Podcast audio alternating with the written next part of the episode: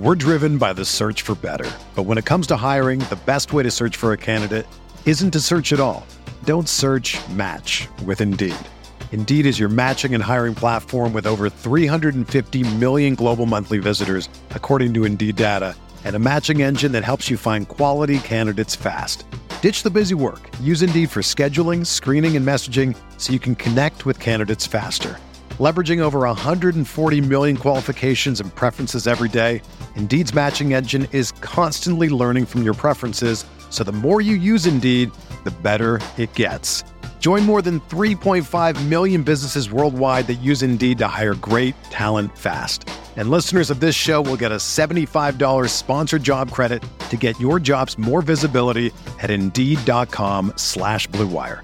Just go to Indeed.com slash BlueWire right now and support our show by saying that you heard about Indeed on this podcast. That's Indeed.com slash BlueWire. Terms and conditions apply. Need to hire? You need Indeed. This is Blue Wire.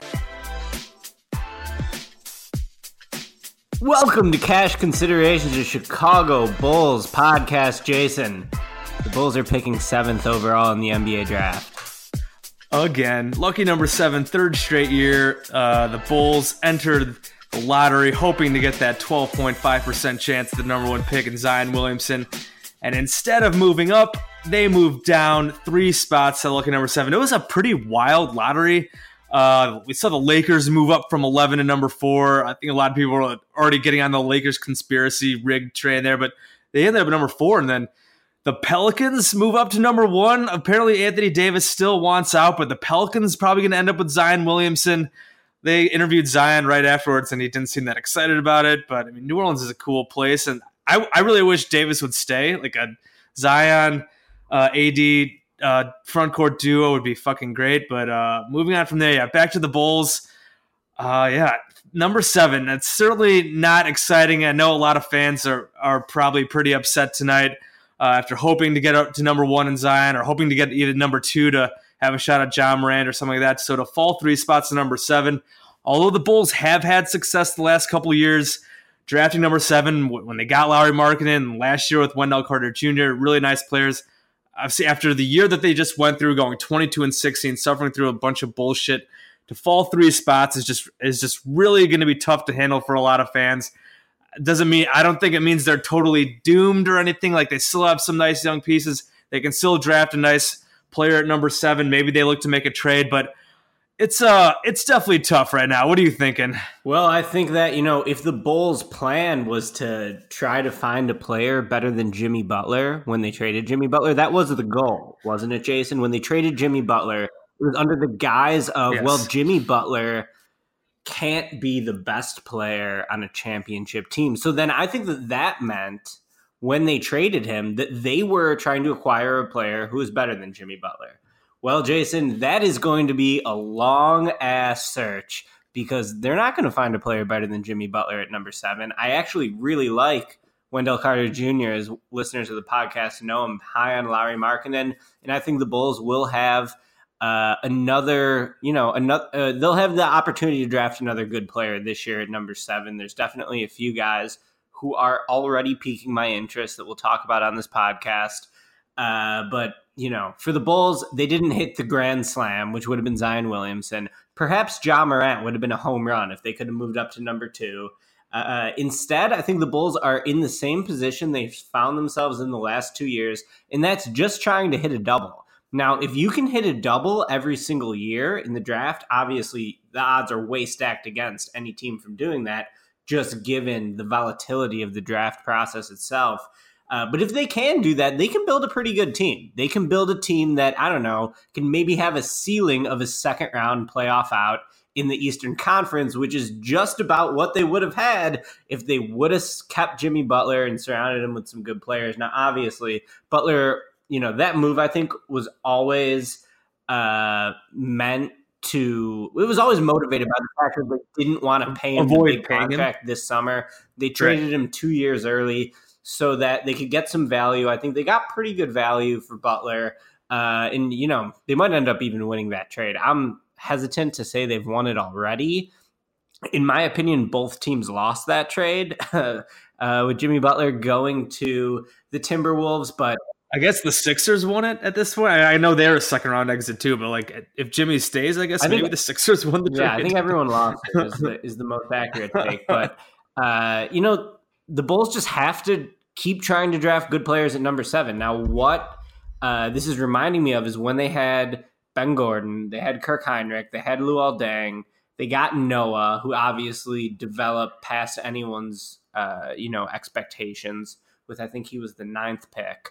Yes. Uh, that that's just the situation the Bulls are going to be looking at right now. They need to just build a decent team, but really the entire the entire thing is uh it's so damning of just their process, let alone the results. Like they can sit here and they can cry about the fact that you know, they didn't get lucky in the lottery. The Bulls said that you need to get lucky. Paxson said this, but he also said that, you know, they're not counting on it. Well, guess what, dude? You didn't get lucky. And now this is on you to build this team because you had a superstar in Jimmy Butler, one of the 10 or 15 best players in the league during his last year on the Bulls, in the prime of his career in his late 20s, in his mid 20s, on a 20s. well mm-hmm. below market contract. And what did you do? You went out and gave Dwyane Wade $37 million for one year. You signed Rajon Rondo. You basically made these moves that anyone with half a fucking brain knew were bad moves at the time. This isn't even hindsight. The Bulls were the laughing stock of the NBA during that summer of 2016, was it? And I still think the summer of 2016 haunts the Bulls to this day, with the Bulls getting the seventh pick in this draft there's no savior on the way. Zion Williamson is not coming. Uh, I never thought Ja Morant was going to be a savior in the first place, but he's not coming either. Instead, the Bulls are going to be left with some talented but flawed players who they really just have to hope can be, you know, quality starters for them and they can continue to move this rebuild forward little piece by little piece. There is no quick fix on the way, Jason. And I think uh, in general, this is a disastrous result for the Bulls, but it's not really about the result, it's about the process. In the Bulls' process was always deeply messed up from the very beginning. I've tried like very hard to move past Butler trade. I mean, I get why they did it when they when they did it, whatever that was, two years ago, 2017, right? Draft night. I was like, whatever. I, I get why they're doing it. Blah blah blah blah. It still does irk me to this day. Like you talk about the summer of 2016 signing Wade and Rondo. Like they talked a big game about like how they didn't give out like big contracts. Like other teams did screw up that summer with some of those big contracts, like Joakim Noah, Mozgov, like those huge kind. Like the Lakers screwed up that summer as well. But like the Bulls like made a big stink about how they didn't like they didn't they kept their flexibility with those short term deals, but they basically screwed themselves out of like I feel like the, that those moves themselves basically screwed themselves out of, or almost forced them. I don't want to say forced them, but basically led them down the line to trading Jimmy that next summer. It was almost like, well, we're gonna like take this one chance here with D Wade and Rondo, and if we can't do anything with it, well, then we're just gonna rebuild and whatever. And like I mean, they did they did have those exciting playoff games against Boston, but I mean, I think that was kind of a fluke. That Celtics team wasn't wasn't actually that good. I mean, part of those games is because Jimmy was awesome those first couple games, and Rondo was pretty pulled game playoff Rondo out of his ass. But it is definitely a shame that we never got to see them tr- actually try to build a team around Jimmy. Like you can say, well, know, how far would you have actually gone with a team led by Jimmy Butler? It's like I mean, I would have taken a couple years of maybe 50 win teams. Maybe they fight for fight for a conference final berth? Like, would they have won a title? I know the Warriors exist, so obviously not. But like, I also would take good basketball and like. So now the, they didn't really try it at all. And now we're at this rebuild. We're heading into year three. Uh, they've been terrible two seasons in a row, and now they have some nice pieces, like we've mentioned.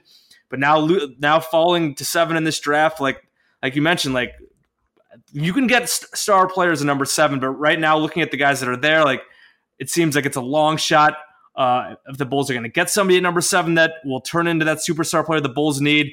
And like you talked about, also mentioned like the Hinrich, Gordon, Deng years. Like those were fun teams and good stuff like that. But like they didn't, and Noah, like, but they didn't actually come together until they got that superstar in Derrick Rose.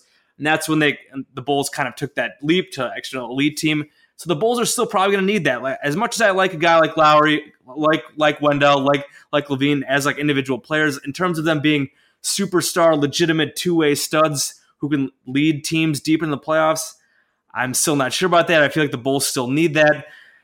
and yeah, it's going to be probably going to be tough to do that with this with this draft. Uh, so I guess let's let's go dive into this into this draft. I guess first let me oh, actually John Paxson did speak tonight. Uh, you brought it Paxson, and he obviously was trying to put on a brave front, uh, try to show that they're not disappointed. Uh, a few quotes here from K.C. Johnson. He said, "I'm always confident we'll find talent at any draft. Uh, I tried to find the silver lining that the top three, three of the top four are going out west, and the Knicks didn't wind up with number one, so they won't be able to." get Zion or they won't be able to trade it for Anthony Davis. Uh, and then he says, "Oh, like we we like our board. We definitely have more than seven players that we like on our board. I guess thank God you have more than seven players. I mean that'd be ridiculous." And then just talking about staying committed, staying with the staff to get this right. We're going to add another good player in the draft. We're going to spend in free agency, add some vets, and we're going to get. I get. He did say disappointment. We're going to get over this disappointment. So at least he did say that he was disappointed, which they should be.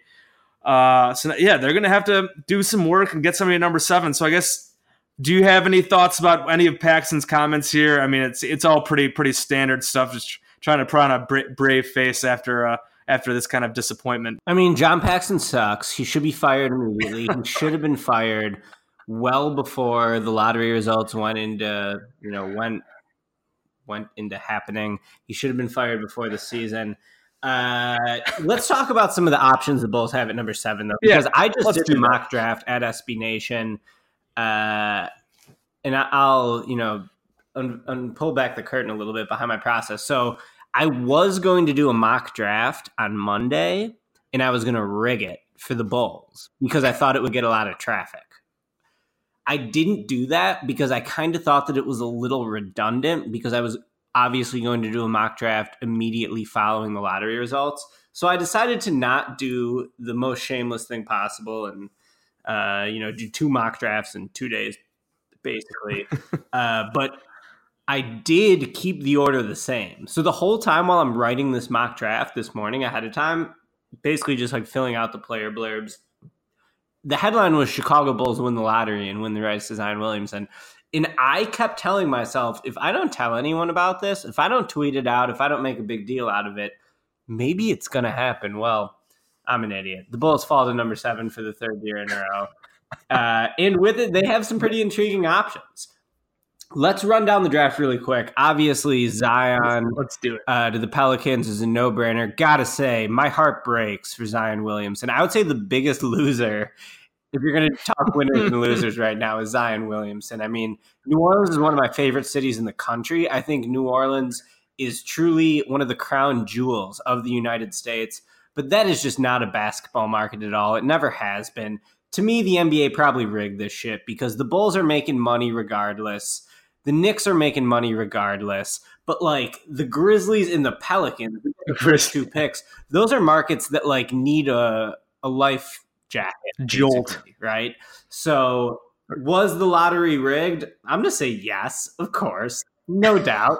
I don't think it's rigged every year but I think it was probably rigged this year. So uh, anyone who actually listens to this podcast can feel free to throw that in my face. But I'll stand by it. I think that the the NBA wanted to save New Orleans as a market. In the NBA, for all the talk about how market size in the NBA matters more than any other sport. Obviously, it does for the players. The league itself is constantly trying to prop up the small markets.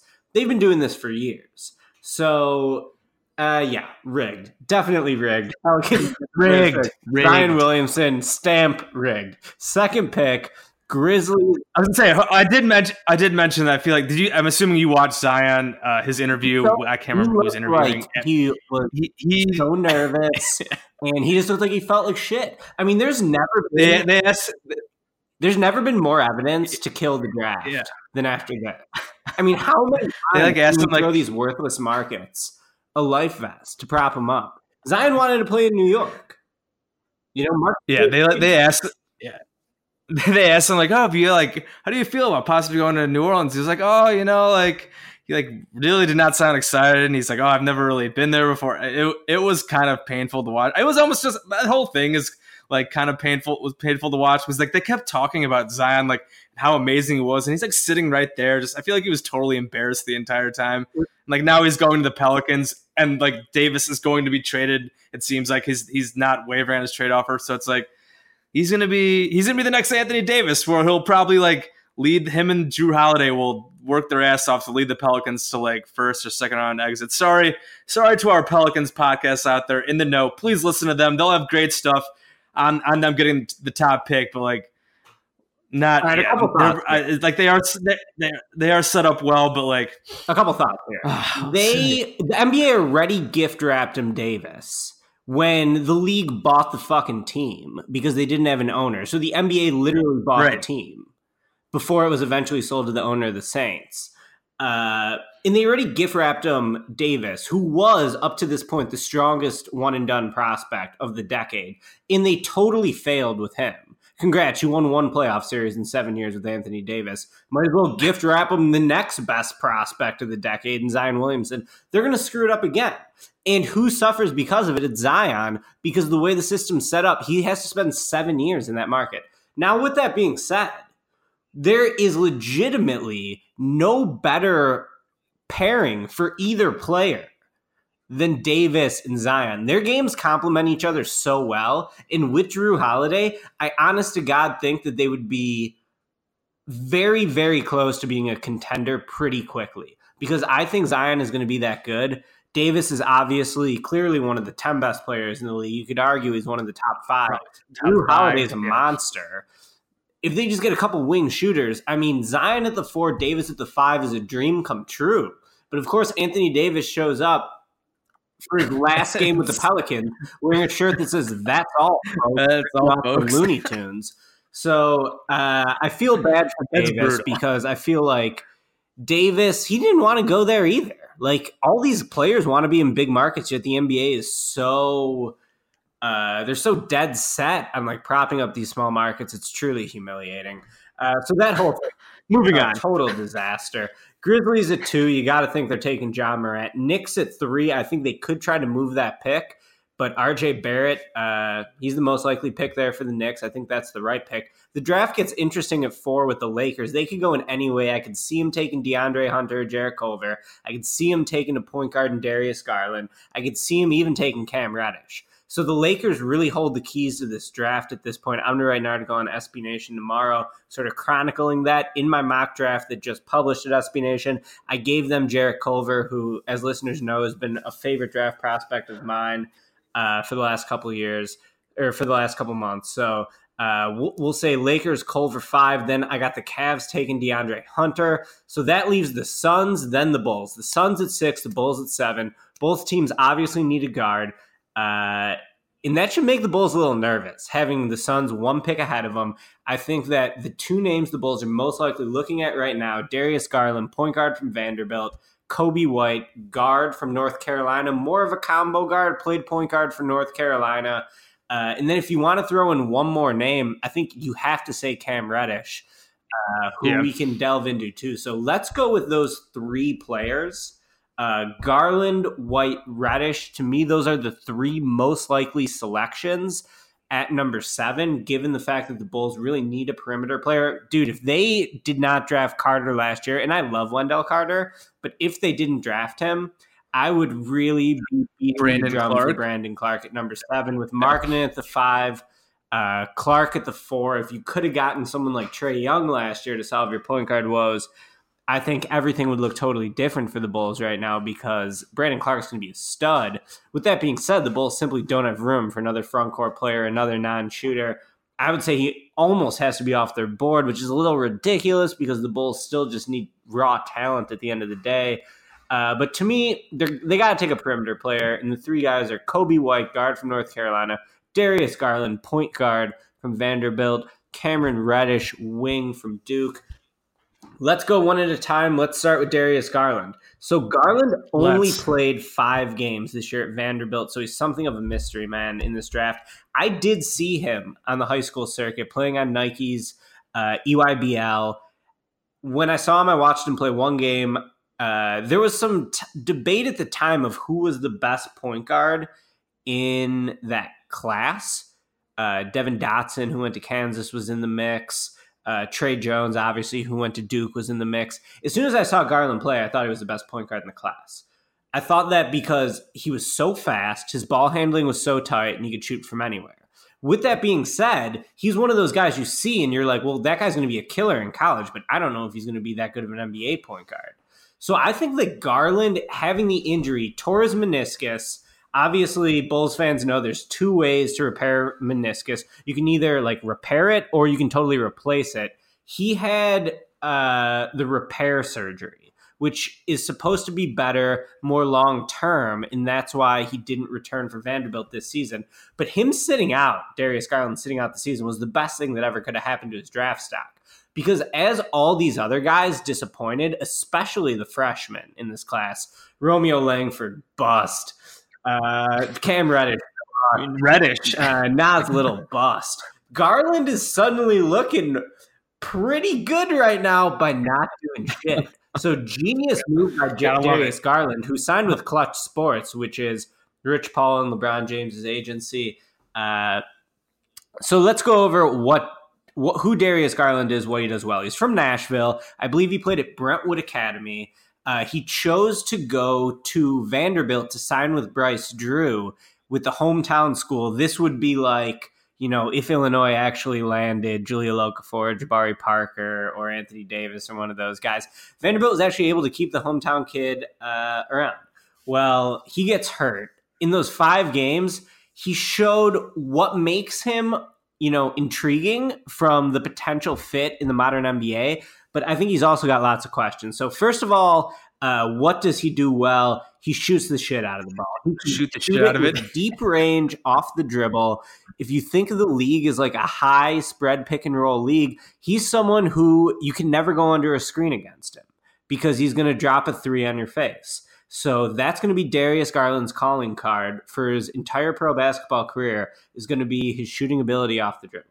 So that is unquestionably the number one thing he has going for him. What else does he have going for him? I think that it's a lot up for debate. He finished with more turnovers than assists during his five games at Vanderbilt. Uh, obviously, very small sample size, but you know, if he had like Trae Young's passing ability, I would be really intrigued by Darius Garland, and I think then he would unquestionably be a top five pick. We're talking about him being available at number seven right now because we don't really know how good he is as a facilitator. The other thing that worries me is he's just small. He measured, I believe it's 6'2, 175. Yeah. So he's going to be short. He's going to be weak in terms of his strength. Uh, I don't really see, like, even at best, he's going to be a one positional defender in a league where you want to, you know, you want multi positional defenders. And I don't know if he's going to be able to guard any point guards. Is he going to be able to guard Kyrie Irving? He's going to get torched. Is he going to be able to guard Russell Westbrook? He's going to get trucked. He's going to have no chance defensively. The question is if he's shooting well enough off the dribble, he could have enough offensive value to offset that. And also, like, do any of these point guards play defense? Like Kyrie, Dame Lillard, uh, point guard defense is almost like it's like the it doesn't even matter in a sense. It's just so hard to do. I mean, so really shut down guys. It makes you appreciate a guy like Jrue Holiday right. a lot. Like the rules really and the way the game has gone really benefits offensive, like offensive point guards. And so playing defense at the point guard spot is almost impossible. I don't think Garland's going to be a good defensive player, but there's a chance that you know he could potentially defend like Steph, where he has quick hands, gets some steals, wrecks some havoc uh, that way. Even if he's not going to be a lockdown guy. I'm really concerned about like with that small size, can he finish in the paint at all? Like who is he going to take off the dribble to beat, you know, for a layup? He's not explosive athletically. I mean, he's pretty much a I don't want to call him a below the rim athlete, but uh, he's it's like he's not going to be dunking on people. He's not going to be like burning people and then finishing with a dunk. He's like a small, skinny point guard who can shoot, which is okay if you're a great passer, but there's no evidence that Darius Garland is a great passer. Perhaps he will turn into one, uh, but as of right now, uh, there's no evidence for that. So to me, you're trying to think of a comparison for Garland. I mean, Trae Young is the obvious physical comparison, and in the terms of is- the shooting ability, that matches too. The passing ability is what separates them. No maybe Garland yeah. is a good passer. I mean, we don't know because he barely played. Right, true. Five he games. only played five games, but his statistical profile, he looks like a shooting guard in a point guard's body. Uh, and then it's like, what kind of point guard could you be? You know, the name that I keep thinking of when I look at Darius Garland is DJ Augustin. DJ Augustin was, I believe, the 10th pick in the draft, uh, coming out in what, 2008? Yeah, it's like nine or ten. It was basically, yeah, that year. I was gonna say that year was basically like if the Bulls would have stayed put, they'd probably end up with DJ Augustin. No, DJ Augustin was just the starter at point guard on a team that went to the playoffs for the first time in a million years in the Orlando Magic. Is DJ Augustin a bust? I would say no, but he was also out of the league before the Bulls signed him back a few years ago. So if you draft DJ Augustine with the seventh pick in this draft, it's not It's moving not the needle very much. It's not exciting. Right.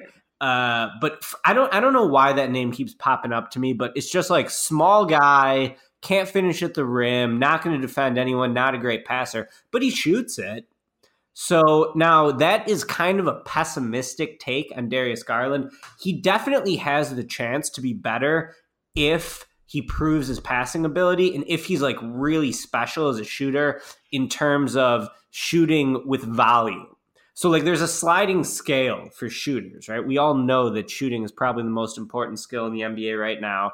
Uh, but there's a scale to it. Like not only do you have to be accurate, but you need to be able to be good enough to get off the volume necessary. Can Darius Garland attempt 10 threes a game? If he can do that, he'll probably be a pretty good player because the three the three shot, the three ball is so valuable that just like getting him off at that volume is something that could make him really special. So obviously the Bulls need shooting.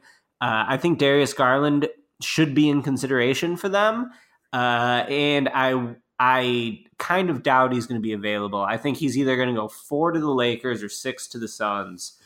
Uh, which brings us to our next player. This is who I had the Bulls taking Coby. in my mock draft. It's Coby Coby White from North Carolina, freshman guard, uh, listed at six foot five, but he looks smaller than that to me. Coby White has a gigantic afro. He has the best hair in this entire draft class.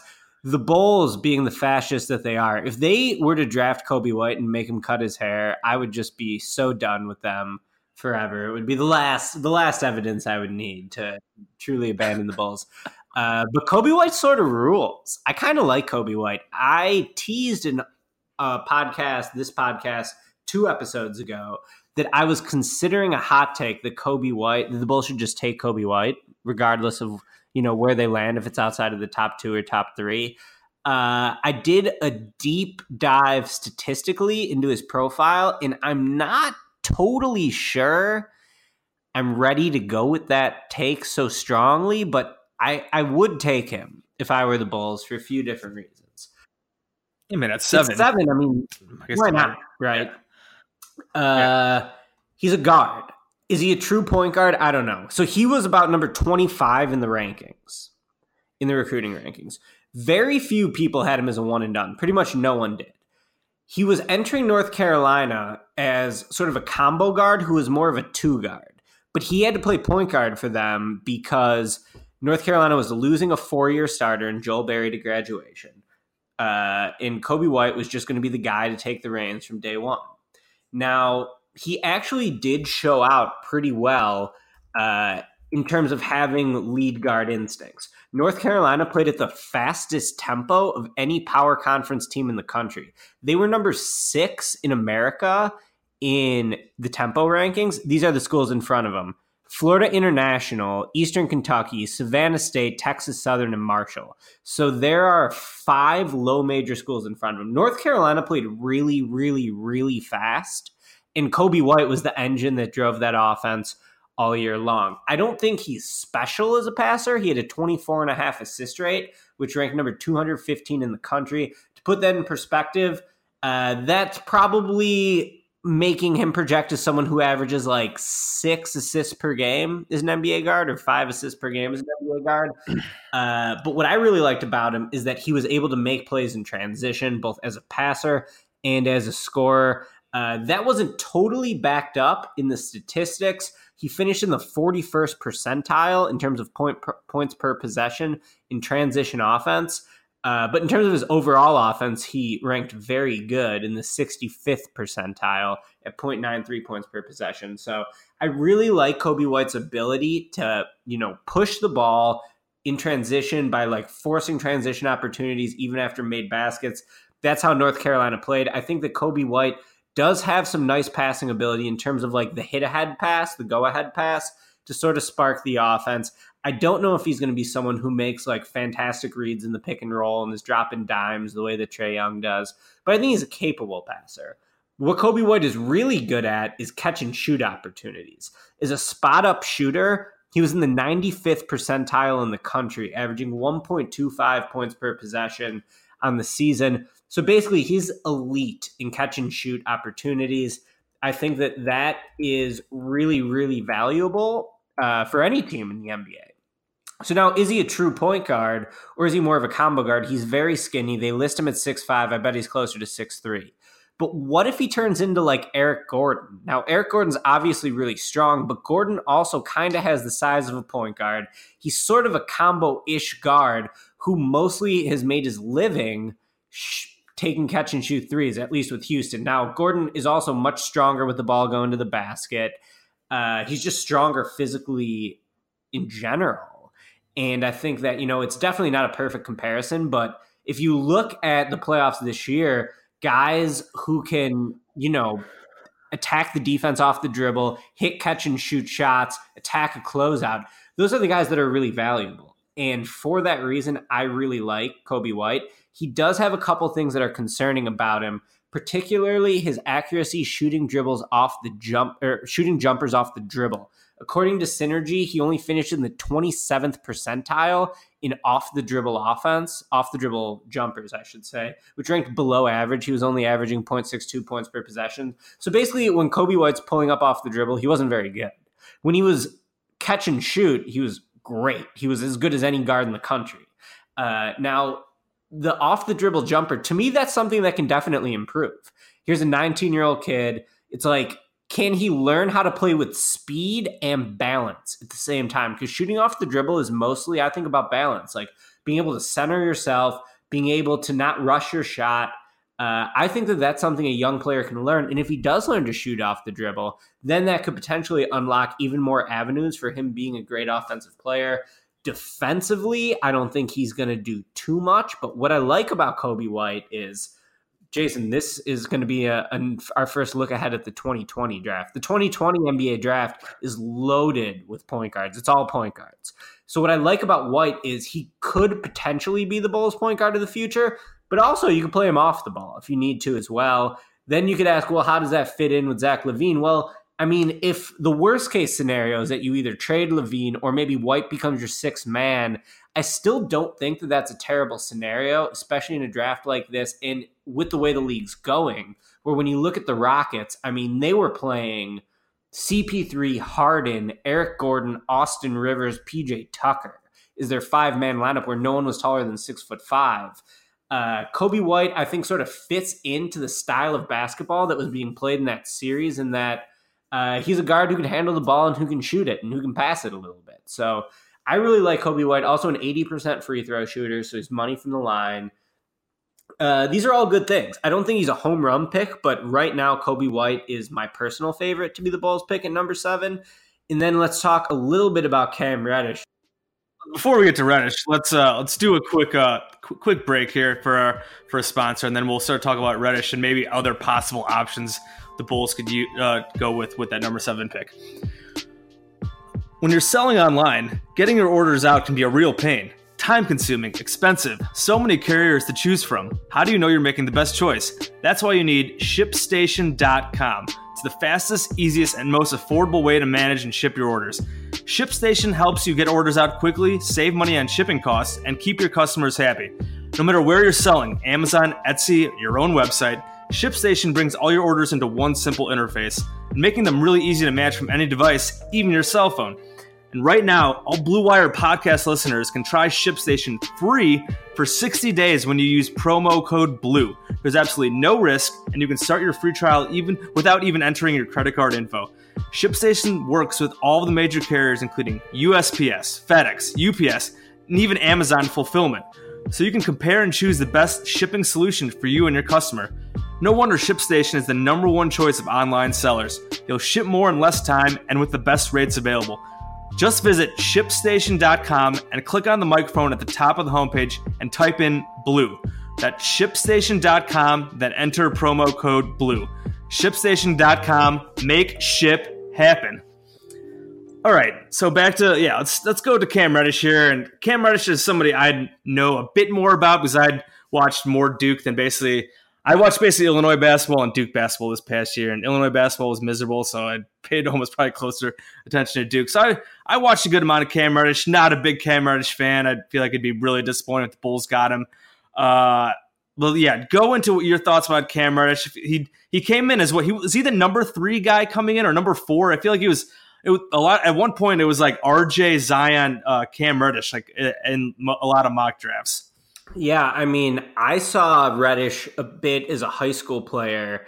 So in 2017, one of my favorite things to cover on the recruiting beat is USA Basketball's junior mini camp, which happens every October in Colorado Springs. Uh, I've gone to this three years, I think. The first year I went, I wrote about Mo Bamba when he was a sophomore. I just saw him and I'm like, this guy's the next big thing. Wrote about Josh Jackson as a high school player. Uh, wrote a big profile on Zion uh, that I've re-socialed a couple times this week. But I also did one on Reddish, and I have to say, I thought Reddish was the best player at that camp when I was there. I thought he looked like uh, the type of player who was custom built for the NBA. Such long arms, such a natural stroke as a catch and shoot guy. Could also shoot off the dribble. At the time, everyone was talking about how he played point guard in high school at Westtown in Philadelphia, where he was raised. Uh, he was the first of Duke's big three to commit. So I think that when Cam Reddish committed, he thought that he was going to follow in that lineage of Jabari Parker, Brandon Ingram. Uh, we could throw Justice Winslow in there. Jayson Tatum is like these big wings who would eventually go on to be top five picks in every case, but uh, Winslow's. For whatever reason, it just didn't happen for Cam Reddish this year, and there were a lot of reasons for that uh, what we thought was going to be this big, smooth wing who could score from all three levels of the floor and was drawing comparisons to Paul George and Tracy McGrady. Oh no, those comparisons looked so bad right away because Cam Reddish proved himself that he just wasn't that elite of an athlete like those guys. I mean, he wasn't even close. Reddish, if you look at his statistics, he struggled to score inside the arc so badly this year. On two point shots, he shot 39%. He's still able to hit threes. He only hit 33% of his threes. Yeah, he wasn't even that good on threes either. And his shot looks nice, I feel like, but just like the results weren't there. He was a good free throw shooter, though, 77%. Uh, so, like, what are the issues with Cam Reddish? First of all, not that athletic. And then the bigger issue to me is I think he's just not a smart player. I think he has a very poor feel for the game. Uh, he looked like someone who, you know, when he was finally getting the ball, it looked like, well, now I got to do something because I rarely get the ball. Like, this is clearly the Zion and RJ show. RJ's out here just totally taken over the offense every opportunity he gets. Zion's clearly the greatest player anyone's ever seen. So when Reddish actually got the ball, it was like, well, I'm going to freak out and throw up some bullshit. Uh, so I think he's kind of a, a, not a very smart player. I think he has a low feel for the game. I don't think he's very athletic.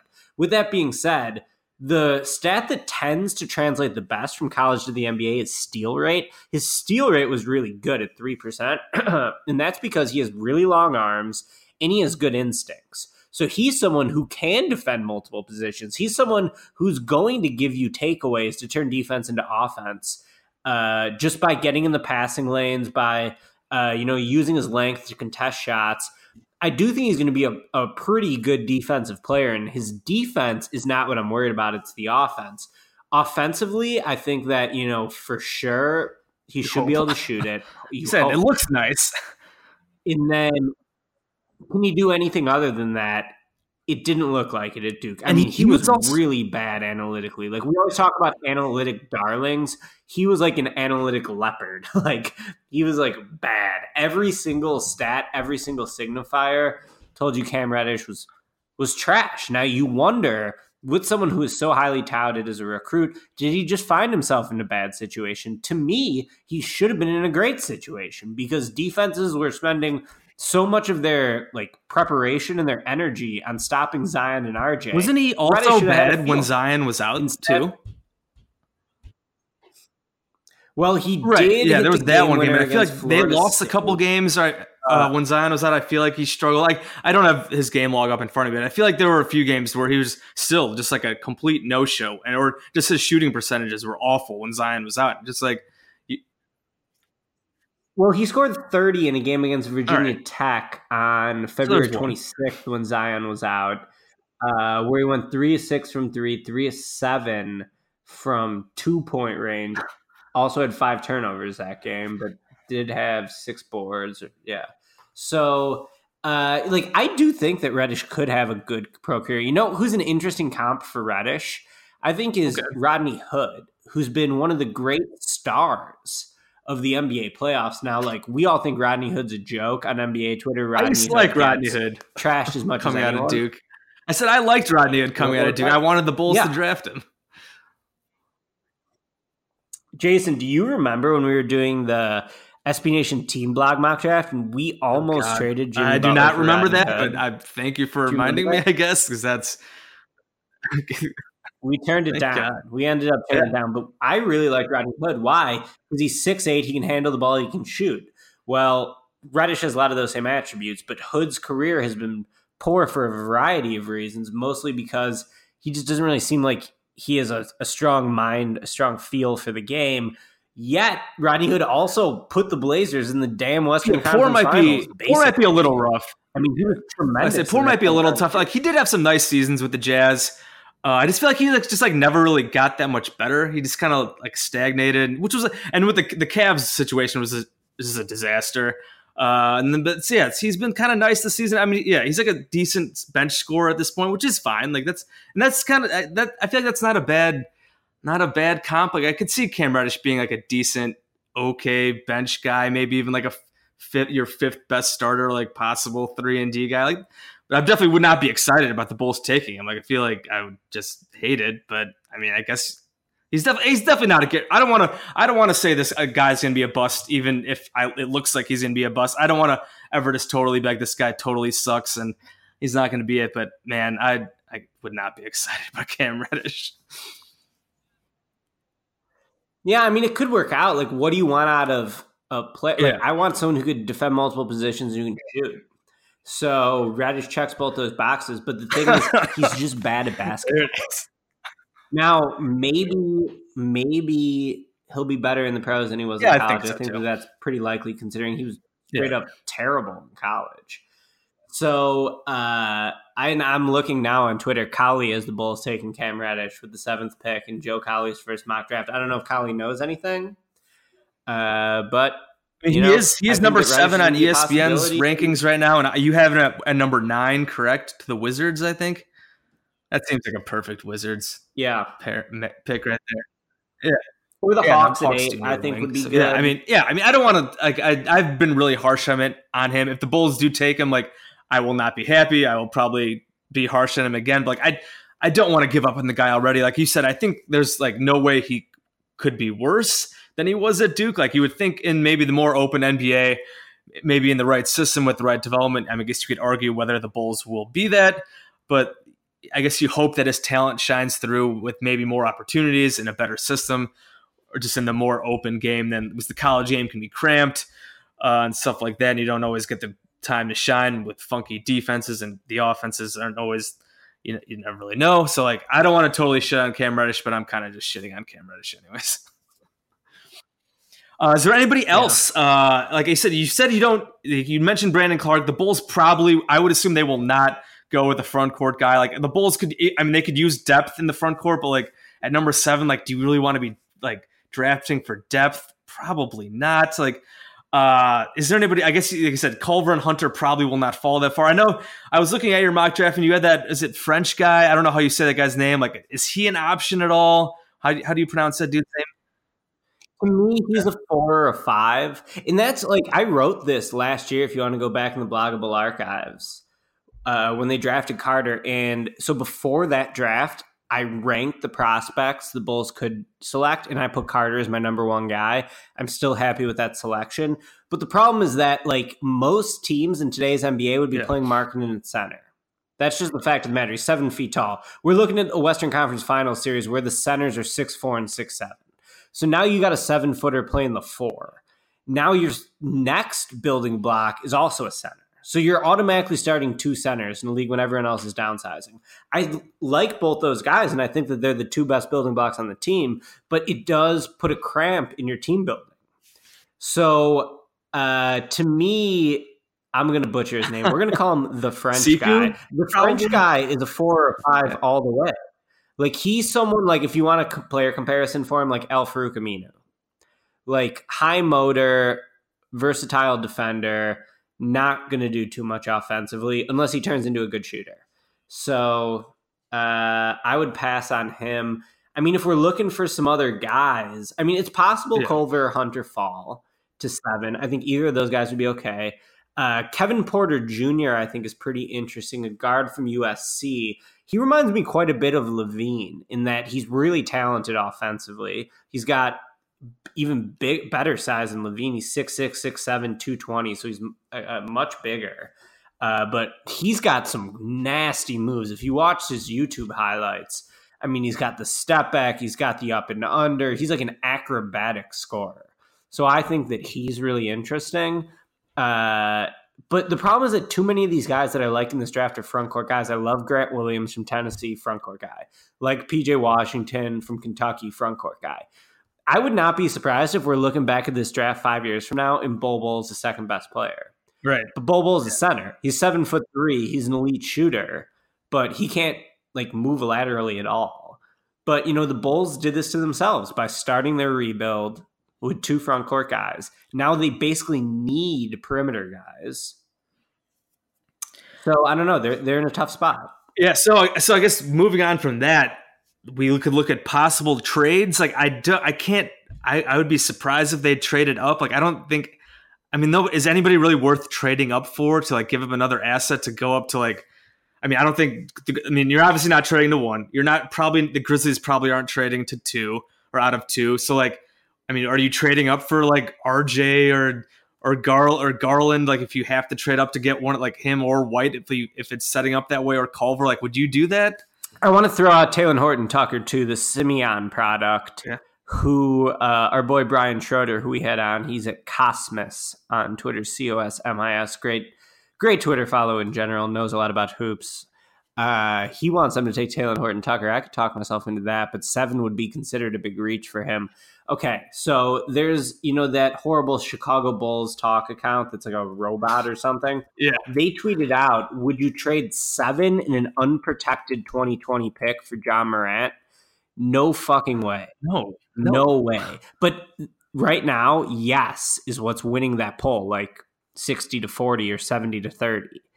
Uh, because people really got themselves excited for Ja Morant. I think Coby White could be as good as Ja Morant. Like he's a, a way better shooter. So there's no way I'm trading a 2020 unprotected pick. The Bulls are going to be terrible next year. If you want your savior, maybe you get him in next year's draft. Maybe it's Nico Mannion from Arizona. Maybe it's Cole Anthony from North Carolina. Uh, maybe it's one of these French kids. There's like two good French guards.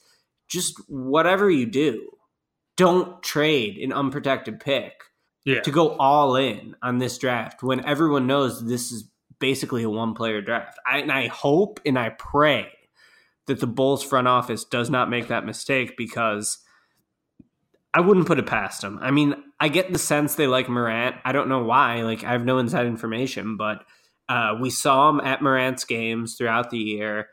I think that, you know, a lot of people thought that Morant would be. There were people who wanted Morant over Zion because of the positional fit. that's, totally not, that's not, even a Bulls thing though. I feel like I feel like that always happens every year. Like there's always like if there's a guy who like seems like consensus number one, you always see people like trying to talk themselves into oh it's not actually. I'm like I saw like there was a column out in like Phoenix who's like oh like the Suns shouldn't want the number one pick like and it was like I mean that's just fucking insane and like I saw it elsewhere as well. I feel like there's always every year there's people who try to talk themselves into like a clear number one guy not actually being that guy, which is like and just crazy stuff. But go go on. So don't do that yeah. trade bulls. I mean, that's just like yeah. pretty obvious. Uh, just try to find your savior next year. Like my thing with the Bulls right now is like just keep hitting doubles, man. I think they made a good trade for Otto Porter. I really like Carter and uh, Markkanen. I think LaVine has some talent for sure. You know, in a in an NBA where CJ McCollum and Jamal Murray are two of the biggest stars in the playoffs, Zach LaVine could fill a similar role. Uh, but you kind of needed to save Zach LaVine from himself by getting an alpha dog, which I don't think they they're, they're not going Right. to get. Yeah, like LaVine is. number I would probably LaVine's probably better than Jamal Murray, right? I like, I don't know if that's a bias in me, but I mean, I watched Murray playing on the Nuggets, and I feel like he's just, he's very hit or miss, which LaVine kind of is too. But like the Nuggets also have fucking Nikola Jokic is incredible, and really just the rest of their team is much better. But I feel like LaVine's probably just as good, if not better, than Murray. I don't know, like I don't know, whatever. Uh, I guess would you look at trading back? Like, do you like? Uh, do you think there's anything there, or there have been those Lonzo rumors out there? Like, would you trade seven for Oh, Lonzo? do that Lonzo trade in a heartbeat. Yeah? give me that Lonzo trade. No doubt. No brainer. Give me Lonzo. Uh, Yeah, if they could trade seven for Lonzo. I mean, do you think the La- do you think the Lakers do that? Because now the Lakers are like, would do you think right? Because like, I mean, the Lakers are probably they got four, so now they're probably they're going to put together again. They're going to use that for their Anthony Davis package, and it looks a lot. Their package looks a lot better now having the fourth pick. So like, would they rather have Lonzo or I guess or seven to to use in that trade offer? You think they'd rather have Lonzo instead? I don't know.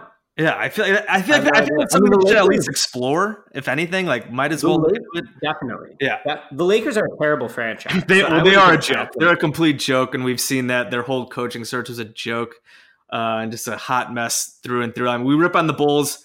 I'm going to rip on the Lakers here. Like there's a complete mess and complete disaster. Maybe Frank Vogel seems like a good coach, good guy, but just how that was all handled and everything with their front office and fucking Kurt Rambis and his wife, like, and they love Pelinka for some reason. I don't know what's going on there. Like, it's wild shit. um, I guess looking past Lonzo, another one I, I wrote a column Bet Chicago. Just quick re- reaction to the, uh, and I tweeted this as well. Uh, would like would you trade? Would I? This is something I could see the Bulls doing. I would be very hesitant to do it. But if the Bulls, they're talking a big game about making a big step next year, about being a playoff team, and I feel like a lot of fans are expecting that. When I because David Haugh wrote a column in the Tribune today about how there's no excuse for them not to be a playoff team next year. I pushed back on that, and I had a lot of people telling me like, "Oh, in the East, there really shouldn't be."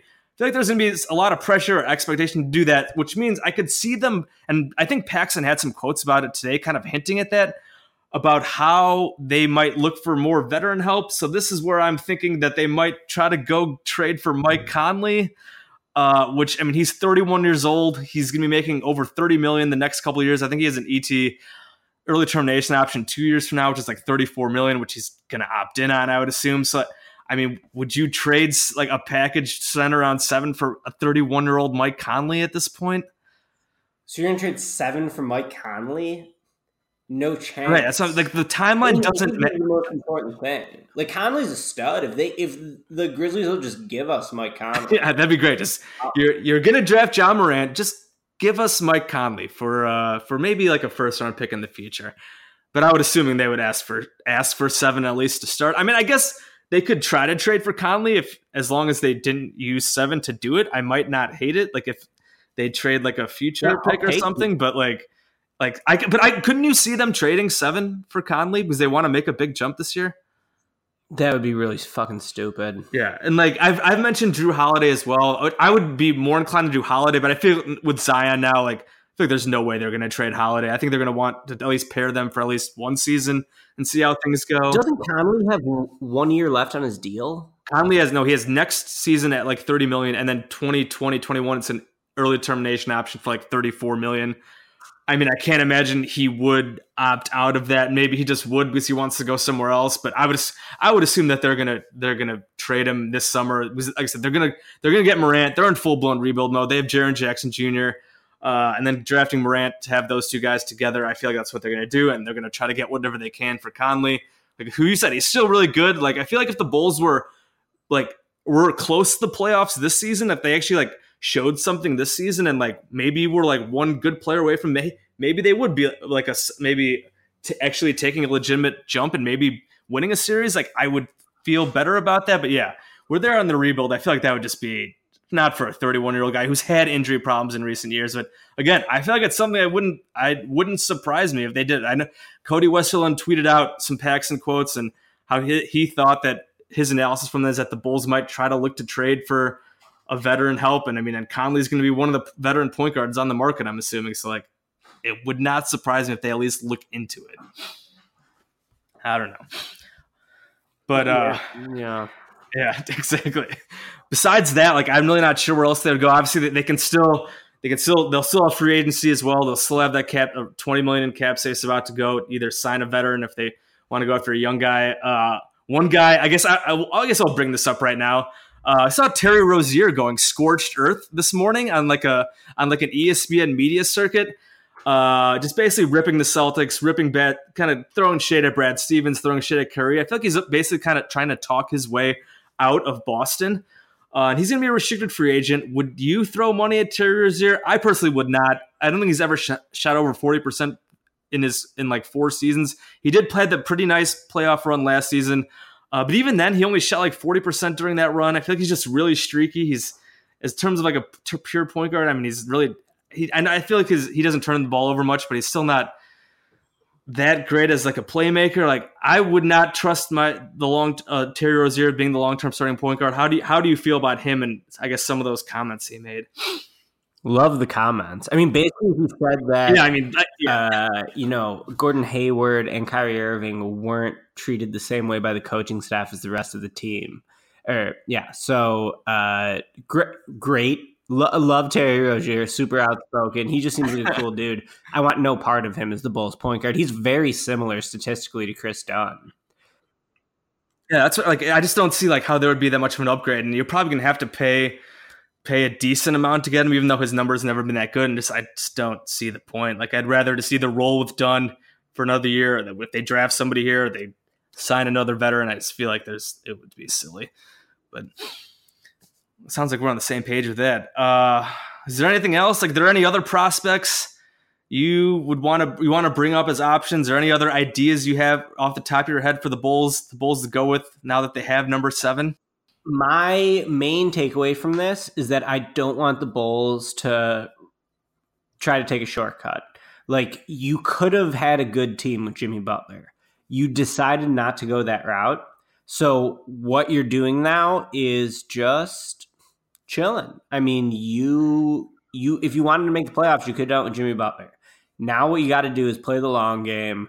Uh, they should definitely try to add talent through trades like they did with Otto Porter. I thought that was a really good move.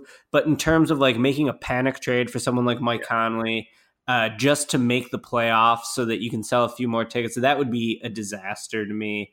Uh, so if I'm the Bulls, you know, take the best player available at seven. My favorite is Coby White right now if he's there, and then try to find your savior next year because you're gonna suck ass.